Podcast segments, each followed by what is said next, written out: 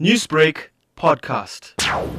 A lot is riding on the vaccination program of the country in order to turn things around after what has been a dramatic and devastating year. Therefore, when the vaccination program, which we had all anticipated to be the rescue of the country from all the many challenges, moves at this snail's pace, we've got every reason to be concerned as a country. Moreover, the announcement by the Minister of Health that there will be a suspension of the J&J vaccine was the final trigger to actually remind us exactly what the challenge is insofar as vaccination is concerned and where we have come from with this um, program. There is a heightened level of secrecy insofar as to how government has been handling the procurement of these vaccines.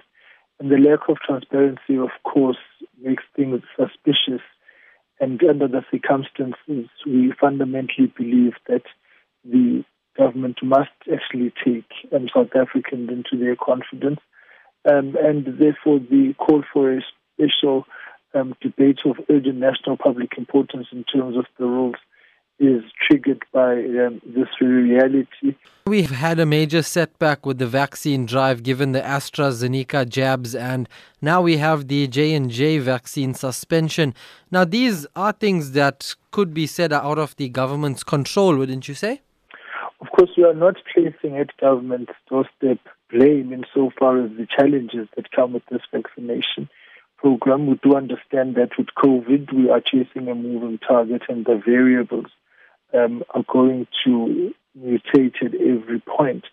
However, what is of concern here is that government in itself has not been transparent and relying on South Africans to take their word for it in terms of what they share and do not share.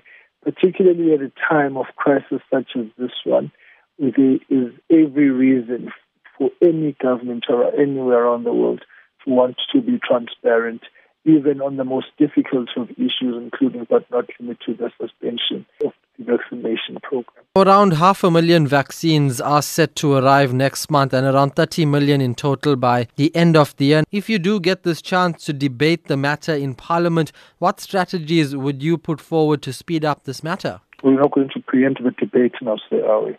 However, we want government to understand the significance of what the, the problem is and provide the country's public representatives to strengthen the response um, to this pandemic. Newsbreak, Lotus FM, powered by SABC News.